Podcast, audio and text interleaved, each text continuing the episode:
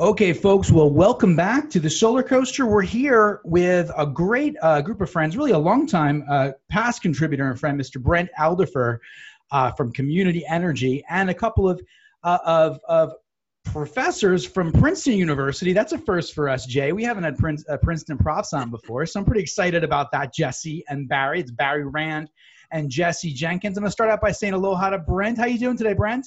We're doing well. It's good to uh, be with you again. Yeah, and I and we're recording this on Zoom here, so we're able to check out that background over there in uh, New Hope area of Pennsylvania, Bucks County. Love that area. What a cool place to, to, to be living. I didn't realize you were running the show from over there. So if you can't live in Hawaii, this is a pretty good place. it's a great place. I love it out there. I love it out there. And we got Barry uh, Rand and Jesse Jenkins. Barry, where are you calling in from, sir? I'm calling in from Princeton, New Jersey, in my my backyard. All right. And how about you, Jesse? Yeah, Princeton as well, just down the road from Barry, and uh, we spent a lot of time over there in uh, Bucks County, Pennsylvania, as well, because that's where my wife's from. So I've uh, journey over that way quite frequently on the weekends. And it's a beautiful part of the country. Excellent! What a fun place to hang out. I can I can remember just the vibe of New Hope, Pennsylvania, and Princeton. These are really cool walking towns where you can have a mm-hmm. lot of fun. And I got to tell you, I, I was reading about your uh, your institute, the uh, Andlinger Institute. Did I say it correctly, guys? Andlinger. Andlinger Center for Andlinger Energy and Center. And uh, you know, I, I was trying to imagine what it would be like to be around all these really smart, uh, climate-oriented, renewable energy guys in Princeton. And I thought, what a great experience that must be, you know, to be around all those brilliant people. So, uh, gentlemen, we're here today to learn about this new partnership you got going on. Uh, why don't we start out with Brent a little bit? and um, and just get a sense of how community energy has been doing since our last show. We did a show with you, I, I want to say about a year ago. Is that right? That's right. And uh, actually, one of the things we talked about then was that as developers, we're seeing the economics. I think we talked about it, um, not just in uh, high sunny areas like the Southwest, but in the Northeast where there's lots of load and where we live and operate. That the economics are such that when we're bidding projects, we know that we can uh, we can win, we can beat some of the current generation with uh, solar, which is uh, really a new development in the last, I'd say, three years, even that the prices at scale have let us compete. And so we know we've got the energy to actually make a difference on climate change if we can build it out and if it makes sense when we put it all together with the other resources and make sure the lights stay on, right? So we know the economics are there, but what we're really pleased to have put together is uh, to be working with the Andlinger Center and Princeton expertise to help us map out a bigger picture for what a blueprint might look like, you know, and then we and others can develop it. But, you know, it ought to fit together when you're done. You don't want to build a bunch of things that uh, don't work when you're at the, you know, 10 year mark. So that's what led to that. That's the concept, and we're pleased to be part of it.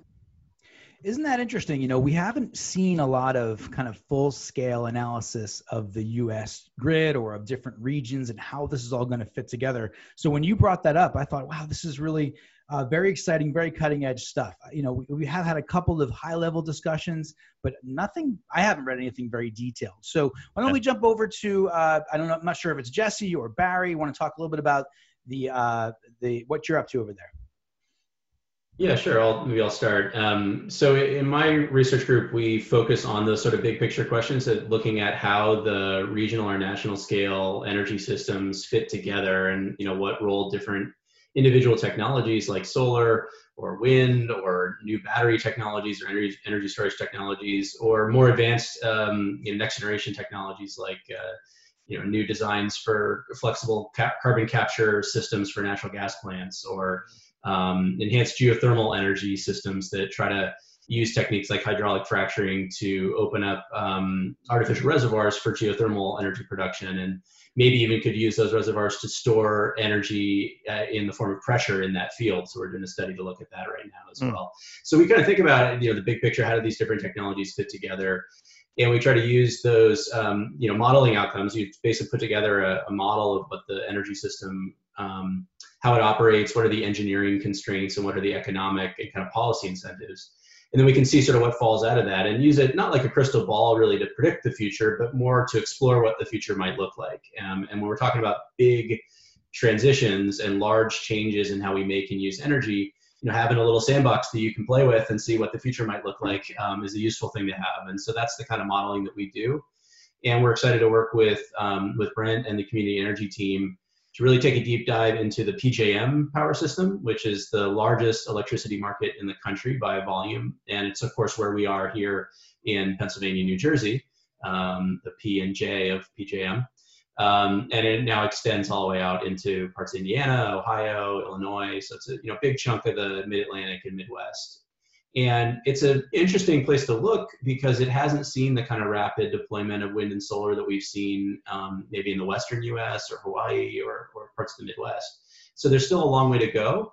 Um, but the economics, as Brent was saying, are starting to look really favorable for you know pretty quick, rapid reductions in emissions that can be achieved by shutting down coal plants and replacing the, the energy output with um, a lot of new solar and wind and the sort of flexibility and capacity with a combination of those renewables and um, both new storage and existing natural gas plants. And so we're really trying to look at how that combination plays and fits together and, and what how fast and how quickly we can um, and deeply we can cut emissions you know, uh, it's interesting that you bring that that topic up about shutting down existing plants and switching them to renewable energy based energy systems and the economics and the timing of that. I know that's a favored topic of Jason Bearcart on the line, who I neglected to introduce in the beginning. Jason's actually calling in from Osaka right now. Jay, any uh, any ideas on that there? Yeah, we're still here. Now, I mean, the, the one the one little phrase in in the article uh, that you sent me really caught me out was there was the solid state grid aspect. That yeah. that that that piqued my interest right away.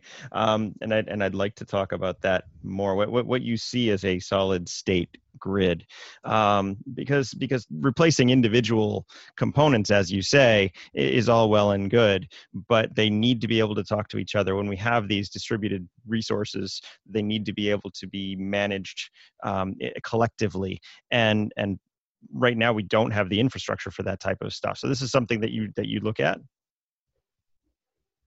yeah, maybe um, Brent could talk a bit more about that. But what I gather from that term is the you know the idea that we're moving from you know thermal generators, coal and gas plants primarily that have you know rotating inertia from their generators, and we use mm-hmm. that you know for a lot of reliability services that we just kind of get for free from these you know big hunks of spinning metal basically that that help keep the grid stable and solar PV and and uh, and lithium ion batteries and even wind, which has some inertia but is generally not synchronized with the grid, are really different beasts. Um, and so, you know, if we think about a future where we're using, you know, we have some hours of the day when, you know, solar and wind and batteries are meeting, you know, basically all, if not all, of our energy needs. How do we keep that, you know, kind of uh, inverter connected, you know, quote unquote solid state grid up and running. Um, and those are really some of the interesting challenges that, that come when you push the penetration of these technologies uh, further and further and, uh, you know, worth exploring closely. Yeah, exactly. There's no uh, perfect way to give a picture to the broader public of this grid that we all live under with uh, electricity. It's, it is a big machine with, as uh, Jesse said, at the moment, a lot of moving inertia that keeps that thing humming along. And the transition will naturally mean that we have less thermal, which means smoke and uh, movement. And we're going to have to replace it with uh, resources, as Jesse described, that are basically electronic. Mm-hmm. And the other thing I think it conveys to folks, it's not a perfect term, but is that you need some smarts to do that because uh, you could actually, we as developers alone could actually fashion up a grid that's 80% decarbonized but if we don't have some thinking, like we hope to get out of this partnership, it might not be the optimal, most efficient uh, use of each of the resources because the way they fit together across thousands of miles with different operating parameters and different economics is really a puzzle that needs uh, both developer input, we think, but more importantly, it needs a big picture blueprint. And that's what we're trying to do here, Joshua and Jason. So interested in see what you think of uh, think of our effort. Oh, well, I think it's super exciting. Uh, first of all, to know that this is happening and kind of the state of affairs in the Northeast, you know, when we think from the perspective of Hawaii, of course, right now we're just coming out of our RFP phase two. We've got about a gigawatt that's being ready to deploy. It's something like four to five billion dollars of investment into the community. That's right now really bad, badly hit by the coronavirus, right? So one of the worst impacted uh, cities in the country. I think the second worst impacted city in the country is that picture you see behind you, Kahului. Uh, so the you know renewable energies has the opportunity right now in a very tangible way to make a difference in this community. Uh, but with the type of systems that are being deployed out here, we're we're we're preparing to change out effectively. Uh, Jay, is it Maalaea and also Kahului? There's a timeline. I think it's Kahului yep. first. Yeah, Kahului's first. Um, in 2022, that shuts down. Um, but by the end of the construction of this RFP phase two, we're going to be at approximately 80% yeah, that's that's we're, we're 20% off of our 100% mandate. But it is 20. but it is always that last 10 percent that's going to be the most difficult. it's that's that, that, yeah. that spinning that spinning reserve. So it's it's a big question, and that's the reason why we're, we're really interested in what you're doing. Yeah, and likewise interested in Hawaii as a. I think some of your public officials have started calling it a postcard from the future yeah. for the rest of us. Right, you're pioneering sure. what this looks like in in small island grids too that don't have a lot of you know you can't you know spread out the variability from the wind and the sun across a whole continent the way we can in the Eastern Interconnect. So it's a, it's a really challenging uh, test case and, and also something that we you know we're all learning from. I'm gonna I'd like to ask you something that's kind of a bit of a uh, I don't know, maybe a bit of a lark, but you know, you, do you remember when Elon Musk was talking about how we could power the entire United States eh, with like this one little section of Texas or something, one little section of Arizona, and of course, well, yeah, wherever it was, New Mexico. So, of course, you know, in our minds, we know that we have to take care of our grid here. It's a it's a relatively small grid, right? And uh, but it, uh, you're talking about transmission and how it impacts decisions of of systems and locations and types and all the different uh, new opportunities that emerge from you know like you were describing earlier. I mean are there opportunities to locate large systems in in, in distant areas? Is that a, a type of model that is realistic? Is that something that could happen to some degree? Or is it more of a a number of systems located strategically in very in different proximity? I mean what does it look like yeah, that's exactly the kind of things that we're looking at in, in this study. So we have a pretty, you know, pretty detailed assessment that we performed for another study um, called the Net Zero America Project that's looking at emissions reductions um, through 2050 for the whole economy. So not just electricity, but economy wide. We did a pretty good assessment for that of all the places in the country that might be suitable for building wind and solar not quite as detailed as the kind of mapping that you know Brent and Community Energy and other developers would do for picking individual project sites. But it gives us a nationwide view of you know here are the areas that you might want to think of as off limits for development because they're you know steeply you know steep mountainsides or forested areas or protected landscapes or or um, urban areas or the like. And so from there we get a good sense of where we might be able to build, and then we can use those inputs in our model to think about the trade-offs between um, you know building in a higher quality wind or solar location and expanding the grid to, to reach that area. Or maybe you know you don't build the highest quality place ever but you save on transmission costs. Um, and so it's interesting to look at those trade-offs. And for solar one of the you know brent i'd be curious your take on this but one of the things we're starting to see is that because solar is getting so much cheaper you know the capex the, the dollar per you know watt cost is so much lower um, but transmission costs are staying more or less the same that trade-off's actually shifting. So that whereas it maybe made sense a decade ago to think about you know piping all your power from right. arizona where you have the best quality solar in the world uh, you know to the northeast or something now there's not a huge difference between solar in say north carolina and solar in new jersey or solar in new jersey and solar in you know in southern missouri or something. And so it's a little different than wind which is more localized. Um, and where so what we're seeing is a lot of the grid expansion in our models is driven more by accessing high quality wind and the solar tends to get kind of spread around and, and is pretty close to demand. But I'd be curious on your takes, Barry, and and uh, and Brent too, because you guys look at this. That's yeah, exactly I mean, it. Exactly. I was going to say real quickly, how long ago? Ten years ago, we were talking about you could take a postage stamp part of Kansas and supply the whole uh, U.S. But that's what's exciting about the economics that we now have in this partnership, if I can say it, is we can talk about that. And I'm a big fan of Elon Musk, actually. but you can talk about it, but until you actually look in a particular region in a particular transmission zone, our initial run before we brought in the, uh, the Princeton expertise, we looked at the transmission that's already in place in the mid-Atlantic and think that we've built out enough transmission that we probably can get to 80, maybe, we'll see, but we can get close at least to an 80% decarbonization without building potentially any transmission, just the kinds of interconnection costs that typically go with development. So those are the mm-hmm. questions that those are the two ends of the scale, right? everything from Arizona or Kansas, and everything within our existing transmission. And that's what it's time to get an actual blueprint, an economic blueprint on the ground. And um, we may not have time to go into actually the economic market design that then follows from the decisions that Jesse and uh, Barry come up with. But you know, you can have financing that works for merchant natural gas plants, and it may or may not work for a 25-year capital investment in solar. So first, what's an optimal blueprint? And then second, what are the economic market design? It's a, it's, um, if you like puzzles, it's fascinating how much uh, there is to be done. But the, the, the most interesting thing is that the, in our view, is that we see that the economics are now there to build it out. It's no longer, uh, you don't need to be frustrated. The public is, I think, often frustrated. With what can we do about climate change? In this sector, the solutions are right in front of us, we think. I don't know if Jesse and Barry agree, but that's what's exciting about this partnership. Barry, would you like to jump in here? Sorry, I didn't get a chance to get you in yet. Sure. No uh, love, to, love to hear from you.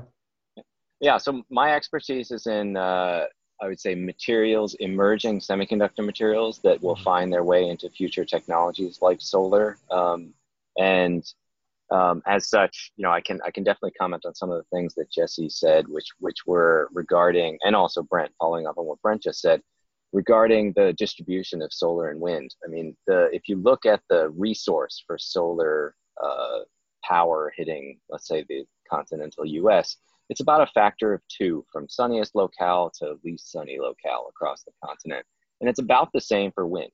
The difference, though, is that solar power uh, conversion is directly proportional to the solar power, but wind conversion is proportional to the cube of the wind and so you want to find those windiest spots. If you don't, you're really making that system cost a lot more money.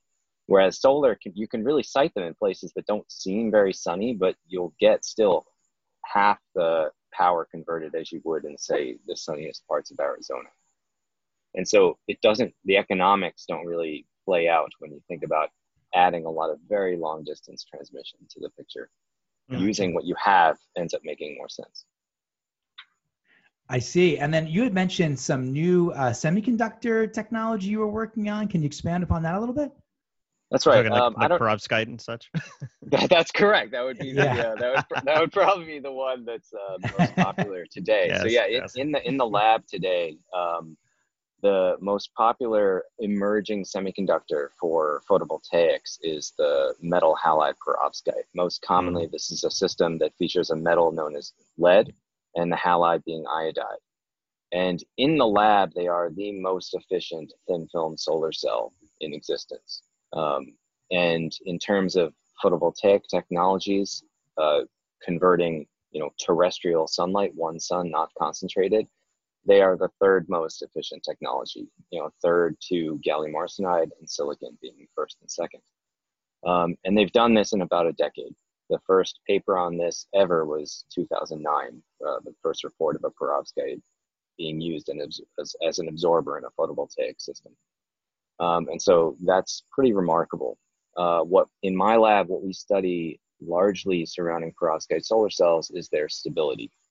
The mm-hmm. efficiencies have made it right. They're at that point where you can think about deploying this as long as you can have it sit there and be stable for a long enough period of time to really realize the levelized cost of energy that you would want. And you have to integrate that 25% over 15 years to realize that low cost. And if you right. if you could, the estimates today are that it would be probably factor two less expensive than silicon if you could get those lifetimes. There you go. That's the uh, cutting edge of the perovskite uh, discussion right there with Barry Rand from Princeton. I like it. I like it. Well, uh, Jay, is there anything you want to touch on right now, or we? No, I think we, we could kind kind of need to move on to the political discussion. Mm-hmm. That's that's one of the big rocks right now. So, gentlemen, any any thoughts on, um, I guess, what's happening right now in the United States, where we see policy going, where we see the the support of the renewable energy industry and, and rates of deployment? I mean, we really are. If we're thinking about climate change and about meeting this challenge, I mean, we're pretty far off from where we need to be on a sheer deployed gigawatt basis, right? I think we're like about one tenth of where we need to be. So, uh, do you see uh, major shifts happening? I mean, what, what's the, for anybody? Maybe for Brent, anything uh, from your perspective right now? Yeah, I'm happy to have Jesse go first. I can give you my thoughts, but Jesse, you, yeah. Yeah, I mean, I'll I'll just say, I mean, what what's interesting is that you know the economics, of course, as we talked about, are getting better and better for you know scaling wind and solar, and and that's sort of a first you know first necessary condition, but of course it's not sufficient either. Um, you know, we need to see you know if you want to address climate change, we need to see the pace of deployment for wind and solar move much faster than markets are going to do on their own. Um, you know, if we had 100 years to let this transition play out, fine, just let solar keep getting cheaper and it'll keep gaining market share, and, uh, you know, and that's that. But you know, as you said, we're way behind um, on you know where we would ideally want to be in terms of trying to reduce global emissions of greenhouse gases and try to stabilize an already warming uh, and damaging climate environment. Um, and so we got to pick up the pace and accelerate faster and faster. And that's not going to happen uh, unless you have the right supportive policy environment, and even broader than that, kind of a, a you know we sort of use as a catch-all a social license for this transition, right? That we need to see the country as a whole or regional stakeholders at least recognize that this is the future we want and we're moving that way and that's going to involve some big changes in how we make and use energy across the country. Um, but it, it's going to be worth it and, and we're going to get a bunch of benefits out of it and we're going to you know manage the, and distribute the impacts of that transition. And so that's you know the broad thrust of an Andlinger Center initiative we call the Rapid Switch Initiative which is trying to think about all right how quickly can we move? And what are some of the barriers and bottlenecks beyond the kind of well studied economics and you know sort of general engineering you know uh, constraints that we've thought about for a long time? So if the engineering is there you can do it reliably you can do it affordably. Now what? What are what are the barriers to speed? And how quickly can we transition? And you know policy is one siting these resources in ways that doesn't generate backlash um, you know whether it's high voltage transmission lines or new you know gas plants with carbon capture and sequestration where are we going to put the co2 you know there's all kinds of tr- tricky questions around around siting um, and then you know can we build infrastructure and ramp up industries at a pace that makes a big difference? Um, you know in some of the modeling we've done for the net zero america study and i'm sure we'll see in the pjm study if you want to hit 100% you know clean energy by 2035 or 2040 or get to net zero emissions by 2050 we need to see wind and solar deployment rates basically shattering records every year for the next 20 or 30 years. Yes. And so it's not enough to just do it once. You got to do it every year and do it again and do it the next year after that, right? Yep. Yep. Um, you know, big market opportunity, big employment opportunity in the U.S., um, but also a big challenge, and it needs the right kind of policy environment. So th- that's definitely where a lot of our work goes, and that's where the second half of the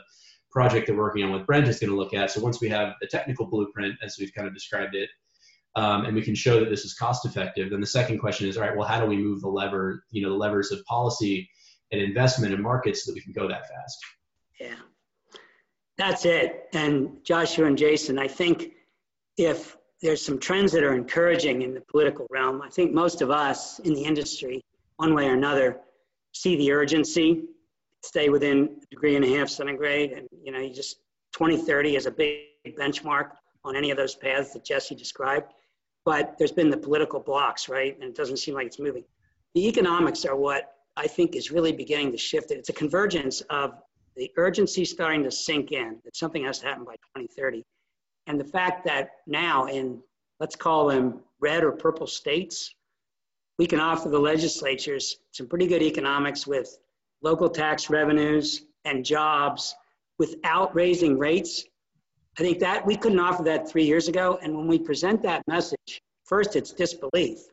And when they get under, num- under the numbers, whether it's a utility executive or a state legislator or a speaker of a house in a reluctant state, these economics are pretty compelling to bring more people into the fold. So that's why I'm, uh, uh, let's say we're counting on common sense to come through on this politics, not just from the environmental side, but from common sense on urgency of not taking undue risks, and then the mm-hmm. economics, taxes, and jobs just you know come in and take it away.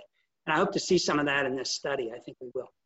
That's good. I mean, do you see people actually willing to have that conversation? And the, the, the disbelief is something that I've bumped into myself, and I and I um, I understand that 100%. So if if they, right. they're even willing to have the conversation in the first place, if the, right, if, there's yeah. an opening, right?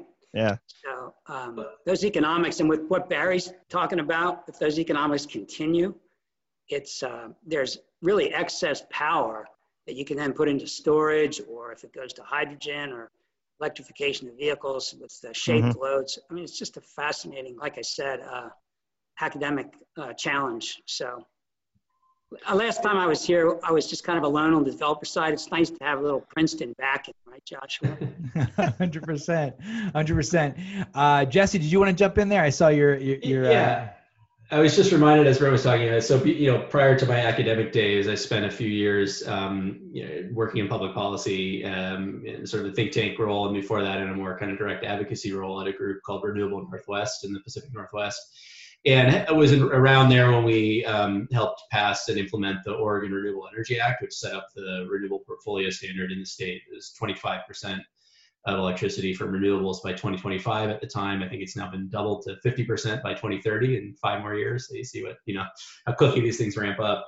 Mm-hmm. But I'm reminded of the conversations of the legislature, which hinged entirely on the things that Brent was just talking about. You know, it was the sheriff from rural Wasco County who could come in and say, you know, we didn't have 24/7 911 coverage before we started deploying wind in the state in, the, in our county and getting the tax base from those wind farms. And now we've got two new sheriff's deputies, a new squad car, and 24/7 dispatch.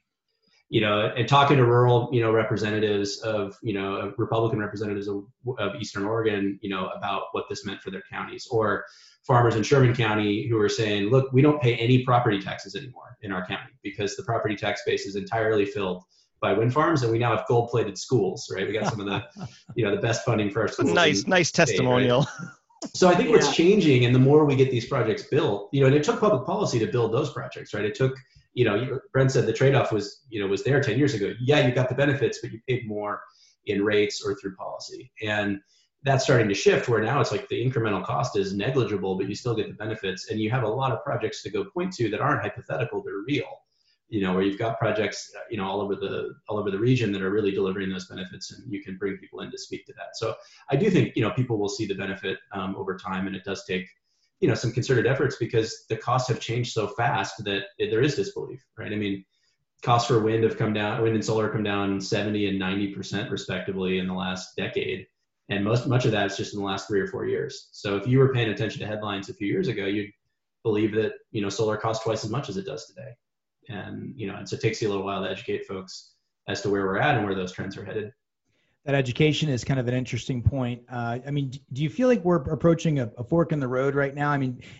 could this be a really key moment in our uh, our our you know the combating climate change? Uh, do you see that that this being a hot topic in the election? Are we going to be hearing about energy, and especially with all those case studies? I mean, it really is bipartisan. The notion of all that inherent value uh, great paying jobs, uh, lower cost of electricity, all these new opportunities opening up. Are we going to be hearing about this, do you think, in the next couple of months? And is it going to, that education going to start to happen on a national basis? Yeah, that's a good question. I, we'll see. I mean, my, my guess just as an individual is that I would assume that given the economic crisis that we're in um, and the public health crisis, that's going to dominate, you know, the political discussion. And insofar as um, clean energy and clean energy deployment can be part of the economic return in renewal. Um, I think they'll work their way into the political conversation through that lens, probably less so through climate change. You know, I think we probably had the heyday for that in the primary, the Democratic primary, where you had candidates fighting with each other to be the climate candidate and, you know, propose the most bold plan. You know, the interesting upshot is that, is that, you know, some of the most bold elements of those plans have made them into, um, you know, Joe Biden's uh, platform now and they're actually interestingly adopted after the primary ended. After he sort of wrapped things up, he went and kind of grabbed some pieces from you know Elizabeth Warren and Jay Inslee and you know and other candidates and wrapped them into his plan. So you know I think they've set out a marker in the primary process, and you know and Biden's adopted a lot of that. And and I think in terms of how do we you know whether we see a political discussion will probably be you know in that that um, realm of the opportunity you know on the economics and how that can help us um, repower and rebuild the economy. You know we want to be clear that clean energy jobs are not going to make up for you know 15% unemployment all on their own right? It's the biggest biggest unemployment we've seen since the great depression. But they can be a big part of that um, and they can be a big part of a longer term you know economic growth story not just the recovery from the recession. So we're trying to do a lot to quantify those impacts as well you know air pollution uh, benefits jobs benefits you know where that how that's distributed across the country all that's going to factor into the decision making that you know stakeholders and politicians make. So, oh, thank you for that. So, do we see what is the timeline of this research project? When will we start to see some of the uh, the findings, and then how do you see that transitioning? Or I kind of get a sense that part of this, part of your role here, is to not only do the research, but also find ways to get that closer to both policymakers and and the and the kind of corporate side. So, how does that work from here? Yeah, so if I'm not mistaken, I think we're we're basically trying to do the, this technical blueprint um, by the kind of first quarter of next year, and then the the follow up quickly on that with a policy roadmap and market design roadmap that kind of looks at what are the policy levers that need to change or be put in place, or a menu of those options. Right, there's probably more than one route we can go down from a policy perspective that could put us on that actual path to build out that blueprint, and that's where I think we're looking at the third quarter of next year. So do you, you know, do you, we're Oh, sorry. Do you do you do you work with like SEPA, the Smart Electric Power Alliance, and SEIA, and some of those folks? Do you have plans to kind of coordinate with them in, in that in that part of the process? Well, I don't know if we we'll see when we get closer to to the you know end of the report what which kinds of stakeholders we'll engage with. I know that's one of the things that's great about partnering with community energy is they're not just developer; they're also very actively out in you know regulators' offices and you know legislators' offices talking about these kinds of things and and commissioning studies like this, which frankly you know a lot of developers don't do right? They're you're not they're looking at their next project and not the, the bigger picture. So it's one of the great things about working with with brent and the community energy team is they're going to help get this out in the world too.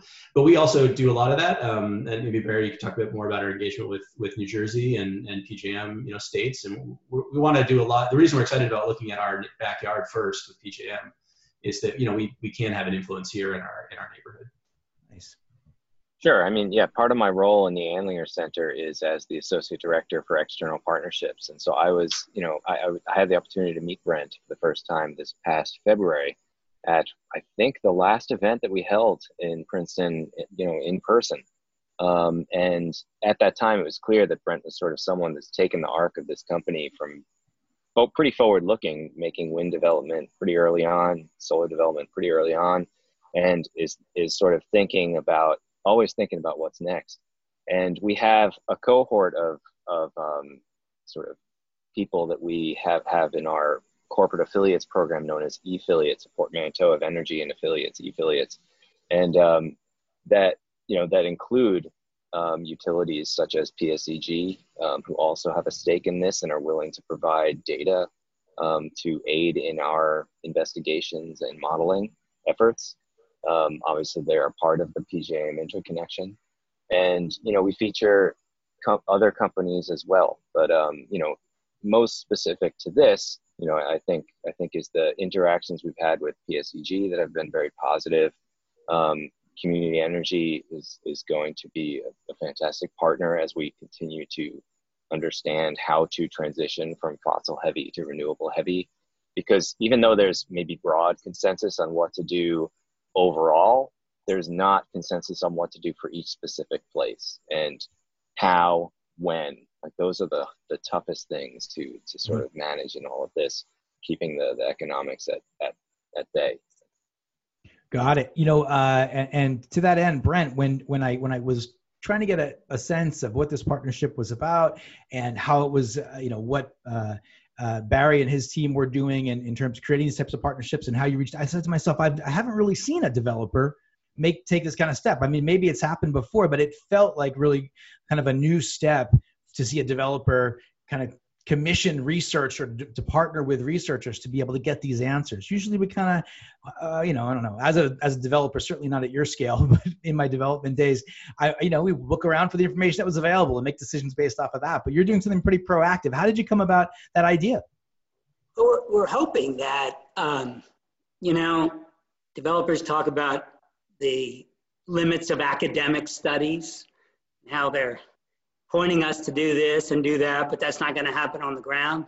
Yeah. And folks with the bigger picture, policymakers and academics that have the bigger view, look at it and say, well, if the developers would just, you know, stop trying to do this and move into a logical, uh, you know, uh, portfolio, we could get there a lot faster. So that's the idea is just looking at what's missing. And we think we're not the only ones doing this, of course, uh, Princeton and, and community energy. But I think it is definitely the need is to bring this thinking now down to a blueprint is the best way I could say it because I don't know about you, each of you on the phone, but you know, one morning I'll wake up uh, thrilled with the kind of progress that's happening with economics and adoption and solar and wind and decarbonization and policy attention.